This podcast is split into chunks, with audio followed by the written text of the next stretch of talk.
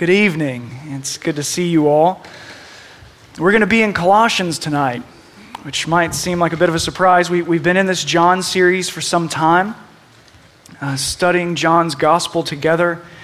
And uh, last week, we took a break from that. We were in uh, the letter to the Hebrews.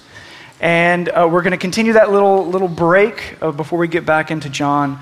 When Joel and I were talking about taking a, a brief break from John's gospel, uh, I, I thought about how in March and in June and in July, um, I preached three, three different sermons from Colossians, from chapter 1, chapter 2, and chapter 3.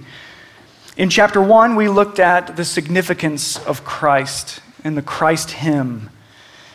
And in chapter 2, we looked at Paul's call for Christian maturity, what it means to grow up in love and to grow up in faith. In chapter 3, we considered what it means to hope in Jesus and what it looks like to have that hope lived out daily. And so tonight we, we're turning to Colossians chapter 4. And unlike some of those uh, other Colossians sermons where we, we took on kind of big chunks of scripture, lots of verses. Actually, tonight we're, we're going to zero in uh, really just on one verse, on, on uh, chapter 4, verse 2. But I'm, I'm going to read it uh, in, in its context here in just a few.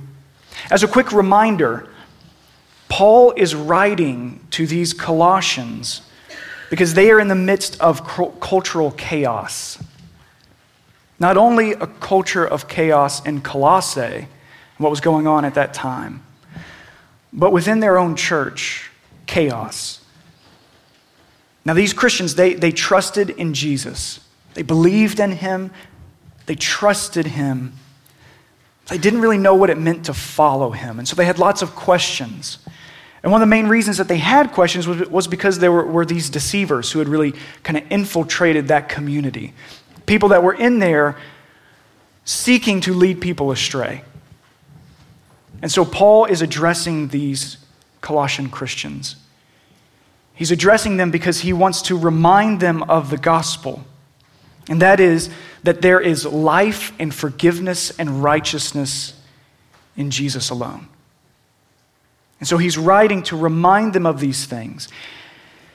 And so far, he's been reminding them of the supremacy of Christ. He reminded them that they have to grow up and they need to mature. And he's reminded them that they have a hope, a hope of glory. And after all of these reminders, after he's gone through all of these different things, Paul gives them some final instructions. And at the very start of these final instructions, he calls them to pray. Now, when we talk about prayer, and if I told you that that's, that's kind of the topic that we're going to be diving into, talking about prayer and hearing a sermon about prayer usually elicits um, not satisfaction. We'll put it that way. Maybe, maybe an uneasiness.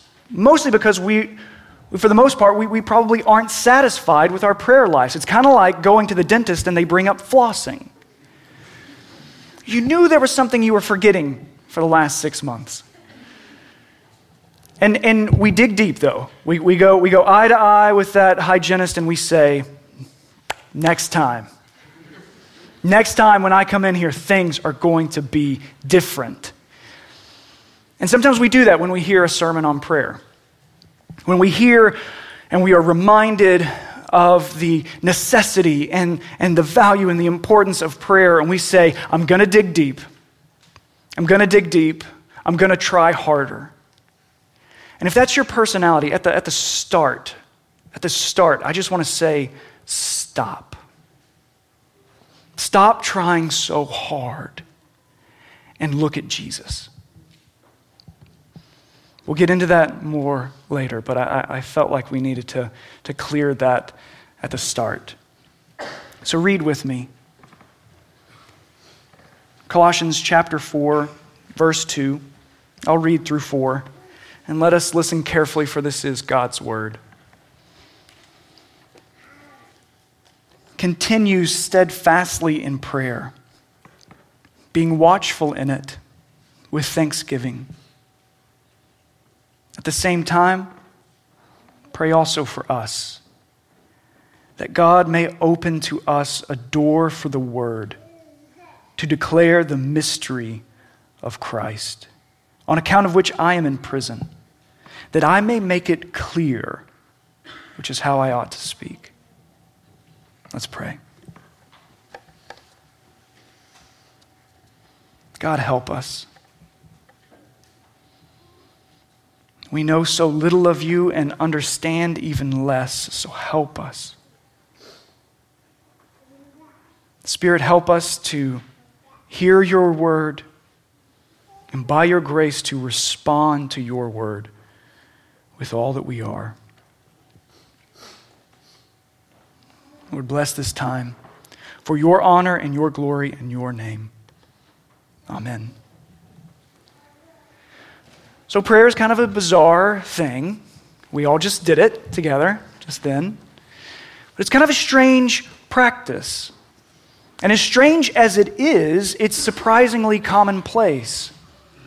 Every major religion exhibits some form of it, whether it's Buddhism, Islam, Hinduism, or uh, as we would know from the Christian faith and Judaism, there, there's prayer. And, and even among those who claim no religion now, the, the nones is what they're called by all the researchers and magazines. But the, but the nones, the rise of the nones, the, the, the largest growing population in America today, those who have no religious affiliation whatsoever, they have a form of prayer. But it's, it's displayed more in kind thoughts and good vibes and other vague notions of metaphysical well wishing, you know? In a 2013 study that was done by the Barna Group, they studied the Birmingham, Tuscaloosa, Anniston area. And they were studying the religious practices in kind of Birmingham and Metro Birmingham. And in that study, they asked the question Have you prayed in the last seven days? And according to the respondents, 93% said yes. 93% said that they had prayed in the last seven days.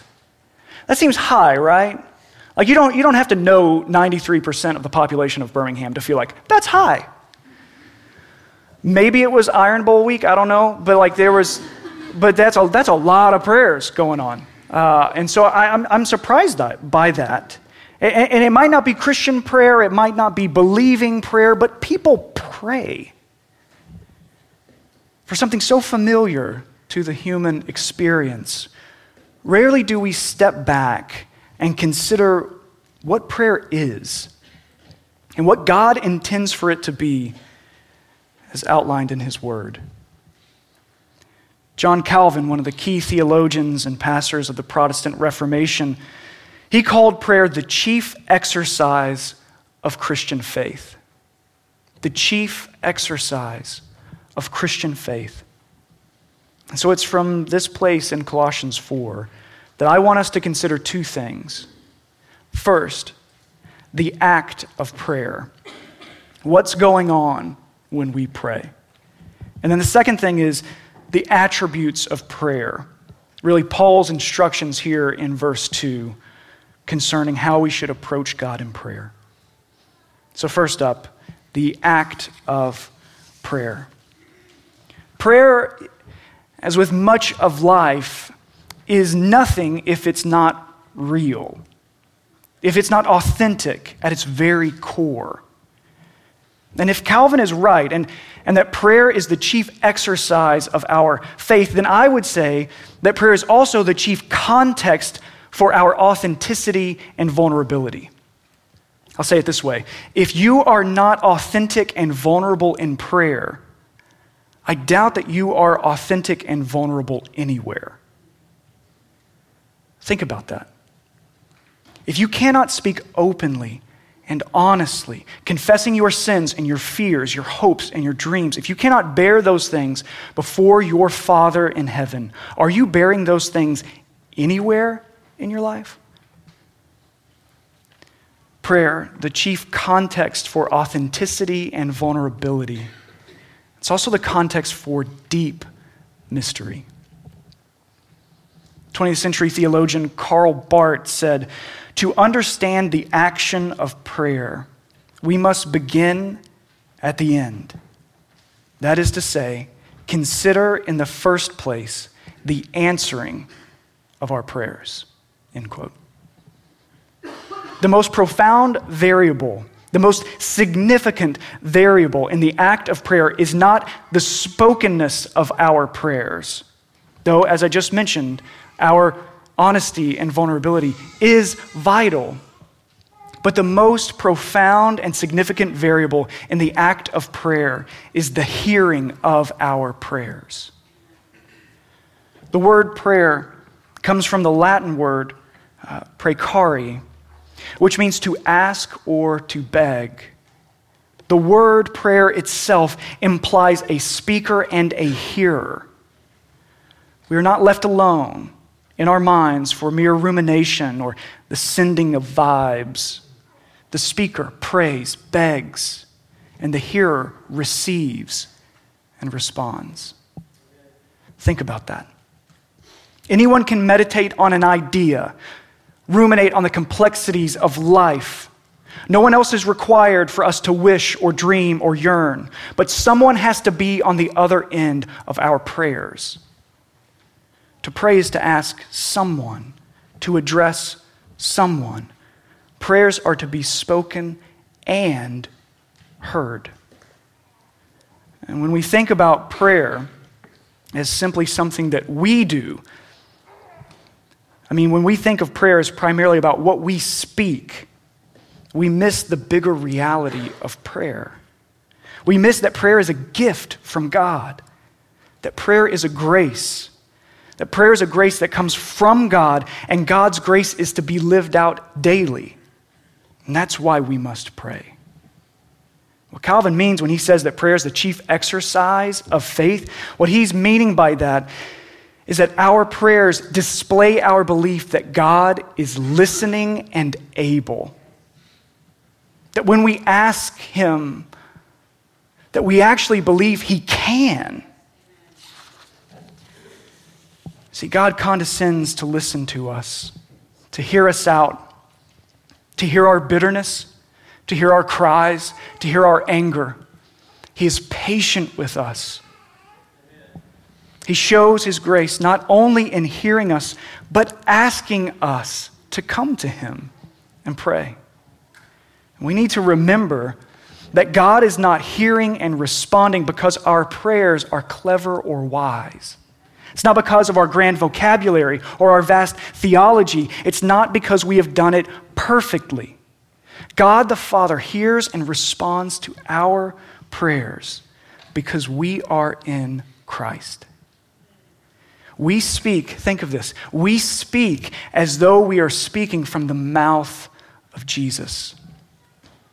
Because he gives us entrance and audience, and he intercedes for us. That's the reason God listens. Not because we're getting prayer right, but because we are in Jesus. Jesus is the reason that the Father calls us to pray and hears us. Question 129 of the Heidelberg Catechism says that the answer to our prayers is more certain than our awareness of the things we ask for. I'll say it again. I had to read it a couple times, so.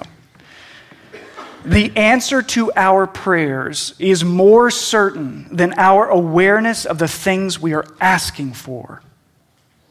God answering our prayers is more certain than our knowledge of our need. And our need can feel overwhelming. But all the more overwhelming and all the more certain is his response. Do you believe that? It can be hard to believe that, especially when the response is not the response that we want. But his response is certain. Karl Barth said this We may perhaps have doubts about the sincerity of our prayer and the worth of what we pray for. But the answer which God gives is beyond all doubt. Our prayers may be feeble and inadequate, But what matters most is not the strength of our prayers, but the fact that God hears them. That is why we pray. It's not the strength of our prayers. It's not about getting all the right words down. Why we pray is because He is faithful to listen. And when we go to God in prayer, we carry out an act of knowing that God will hear us and answer us, and that is an exercise of our faith in Him. And we go asking and begging and petitioning. He hears us. That is why we pray.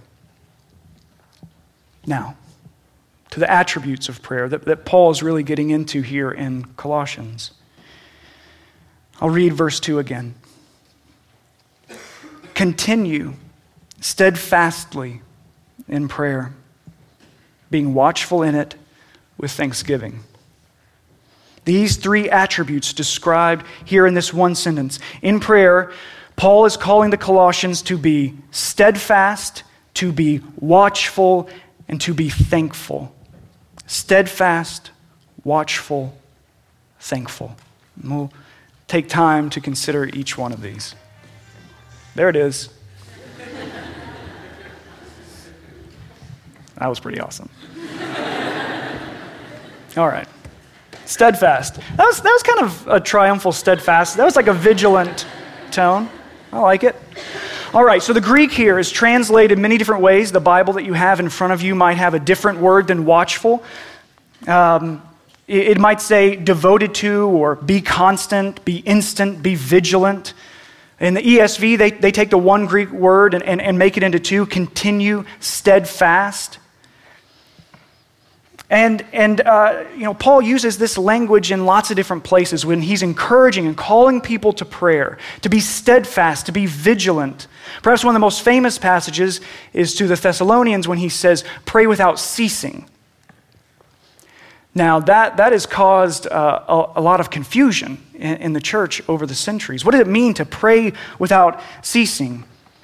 And perhaps a, a, one of my favorite uh, images of that confusion is found in an essay that was written by J.D. Salinger and published in the New Yorker in 1955. It was later published, bound together with a, another essay, uh, and it was titled Franny and Zooey. Salinger is presenting a scene of college aged Franny who is visiting her boyfriend Lane at a diner. And Lane is talking incessantly about a paper that he wrote for class, going on and on about he might even get it published, but he's not really, he didn't really write it for that, going on and on and on. Franny does not care. Franny doesn't care. She's disinterested in this story because she has recently been deeply affected by a book that she checked out from the campus library called The Way of the Pilgrim. And in the library book, Franny has learned about a technique a technique in which a, a person discovers the ability to pray without ceasing. If you'll humor me, I'm going to read a little bit. This is Franny. Do you want to hear what the special method of praying is? She asked. It's really sort of interesting in a way. Lane cut into his last pair of frog legs. He nodded. Sure, he said. Sure. Well, as I said, the pilgrim, this simple peasant, started the whole pilgrimage to find out what it means in the Bible when it says you're supposed to pray without ceasing. And then he meets this starets, this very advanced religious person. Franny stopped suddenly to reflect, to organize. Well, he tells him, tells the pilgrim about the Jesus prayer, first of all Lord Jesus Christ, have mercy on me. I mean, that's what it is. And he explains to him that those are the best words to use when you pray, especially the word mercy, because it's such a really enormous word and can mean so many things. I mean, it doesn't just have to mean mercy. Franny paused to reflect again. She was no longer looking at Lane's plate, but over his shoulder. Anyway, she went on. They tell the pilgrim that if you keep saying that prayer over and over again, you only have to do it just with your lips at first. And then eventually, what happens? The prayer becomes self active. Something happens after a while. I don't know what, but something happens. And the words get synchronized with the person's heartbeat. And then you're actually praying without ceasing, which is really tremendous. It has this mystical effect on your whole outlook. I mean, that's the whole point of it, more or less. I mean, you do it to purify your whole outlook and to get an absolutely new conception of what everything's about. Lane had finished eating. Now, as Franny paused again, he sat back and lit a cigarette and watched her face. She was still looking abstractly ahead of her, past his shoulder, and seemed scarcely aware of his presence. But the thing is, the marvelous thing is, when you first start doing it, you don't even have to have faith in what you're doing. I mean, even if you're terribly embarrassed by the whole thing, it's perfectly all right. I mean, you're not insulting anybody or anything. In other words, nobody asks you to believe a single thing when you first start out. You don't even have to think about what you're saying. All you have in the beginning is quantity. End quote. Franny gets it wrong. Prayer is not just about quantity, abstract repetition. Praying without ceasing is to pray steadfastly and vigilantly, drawing closer to Jesus no matter what. It's predicated upon a belief that Jesus is and that all our living and doing is always related to Him. Prayer demonstrates a belief that Jesus is bound up in all the messes and all the successes in our lives, from the most profound moment to the most mundane. You've all likely been in, in the situation where a, a young child who cannot tie or untie their shoes just kind of plops down in your lap for you to fix things. Calvin referred to prayer as crawling up in our Father's lap and handing over the knots that we cannot untie seeing everything as related to our God, and going to Him in all things, that is praying without ceasing. It's breath for the Christian. Praying without ceasing isn't some spiritual method, it's an essential part of being a child of God. Maybe you're like Franny, and you're always looking for a new technique, a new book, a new study to kind of get, get all the tools that you need to become that better prayer. And I would say, if we can open our eyes and actually see prayer as the opportunity to be honest and vulnerable with God, we will run to Him.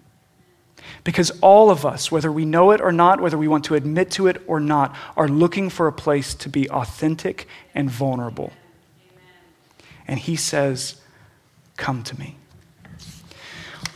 So be steadfast in prayer. Secondly, to be watchful. What does watchful mean? Your translation that you have there might, might say watchful or it might say alert or awake.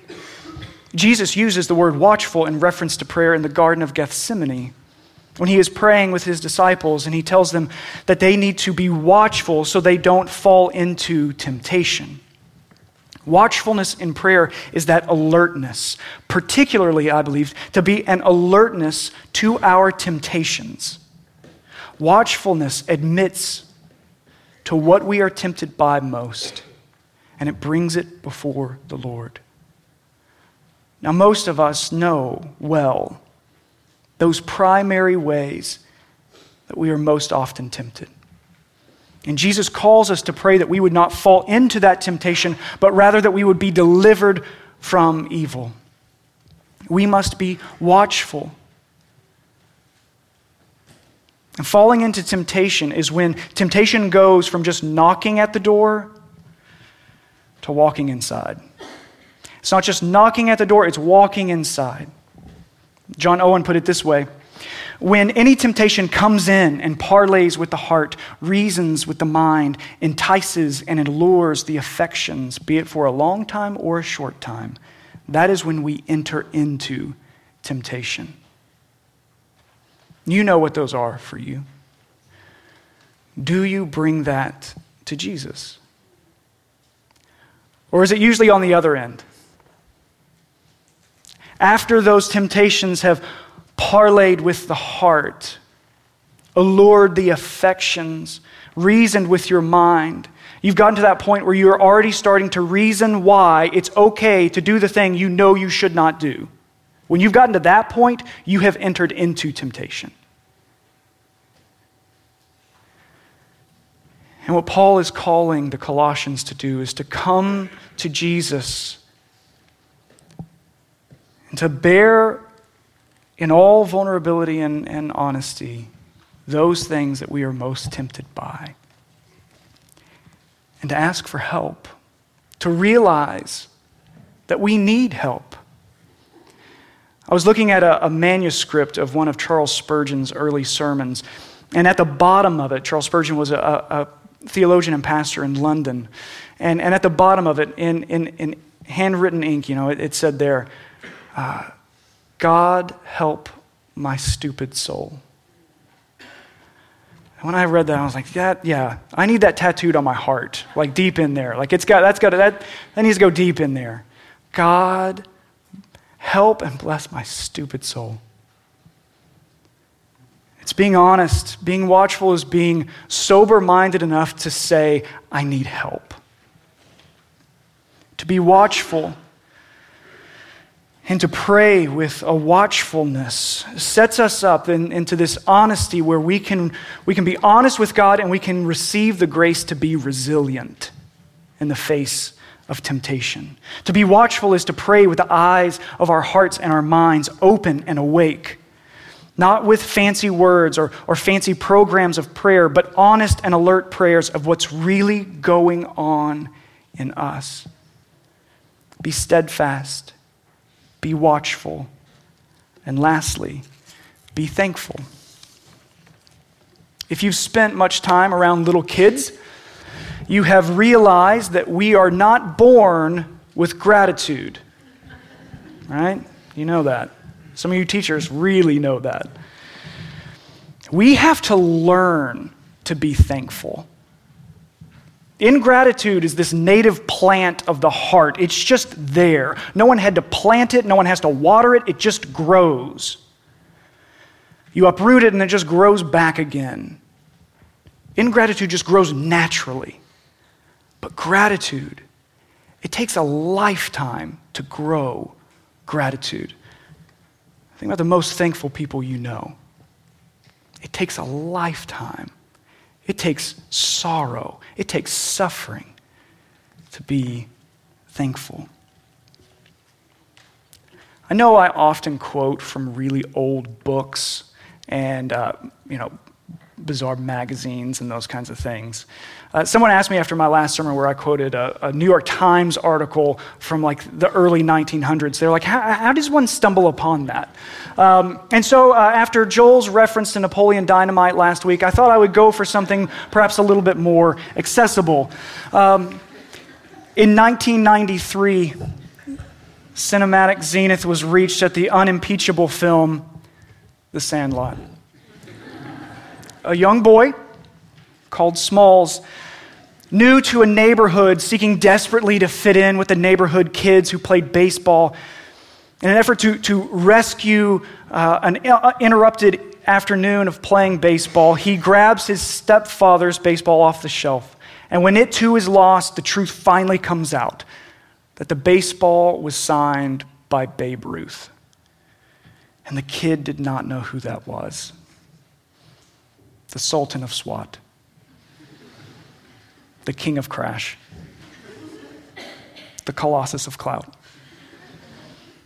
the Great Bambino. Smalls didn't know it. To him, it was just a baseball with some lady's name on it. Gratitude is grown when value is understood when we know what we have been given, when we know what something costs, when we understand what someone has done for us, gratitude grows. If you find yourself in a season where you feel ungrateful, I urge you to go back to the preciousness of God's mercy. Hold before you the great cost of God's grace. See the immeasurable value of the blood of God. That's how we grow in gratitude. We look to Christ and his gospel. If the gospel does not elicit deep thankfulness in your prayers, um, then you likely think of it like a baseball with some lady's name on it. We must constantly strive to understand more deeply the greatness and graciousness of God. Because our gratitude tells us if we are understanding the gospel or not. Be steadfast, be watchful, be thankful. 93% of our city prays every week. And I, for one, want to know what we're doing. Are we being steadfast? Are we being watchful? Are we being thankful? If you find yourself in a season where you are neglecting prayer, and I've found myself in that season many times before, can I give you, can I give you one practical bit of advice and then one encouragement? The practical. Go to the Word of God. Go, go to the Psalms specifically. Slowly and intentionally pray the words of the Psalms. Not like Franny, who wanted some special spiritual code to crack praying ceaselessly. No. Pray the words out of faith. Pray the words of the Psalms and consider the greatness and the graciousness of God. Look for it in every psalm. Confess what is really going on in your heart and your mind. Confess what you're really experiencing and feeling and thinking. Don't hold anything back. Hand over the knots that you cannot untie. And the encouragement. It's very simple. Jesus is praying for you. when you're too bitter at God to pray, when you're too angry or confused, when you're too hurt and wounded, when you're too lazy or fearful, Jesus prays for you. The things you're too scared to bring up, the things you don't even want to give voice to, the things in your past, the things that you're scared about in your future, all of those things, Jesus prays for you. Look to him. Look to him. Look to him. Let's pray.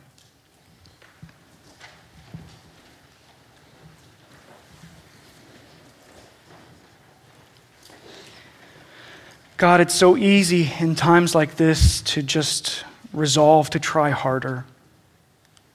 And I pray that by the power of your Spirit, you would help us to just look to Jesus right now whether we know him or not, whether we trust him or not, help us to fix our eyes on him. May we hear his voice that says, Come to me, all who are weary and heavy laden. May we find rest for our souls tonight. God, by your Spirit, help us to be steadfast, vigilant seeing that all of life, all of life has to do with you. And help us to go to you. Help us to be watchful over the sin and temptation in our lives. Help us to be alert and sober minded. God, help us to be thankful. Grow in us a deep gratitude for the mercy that you have lavished upon us. God, bless our stupid souls. Amen.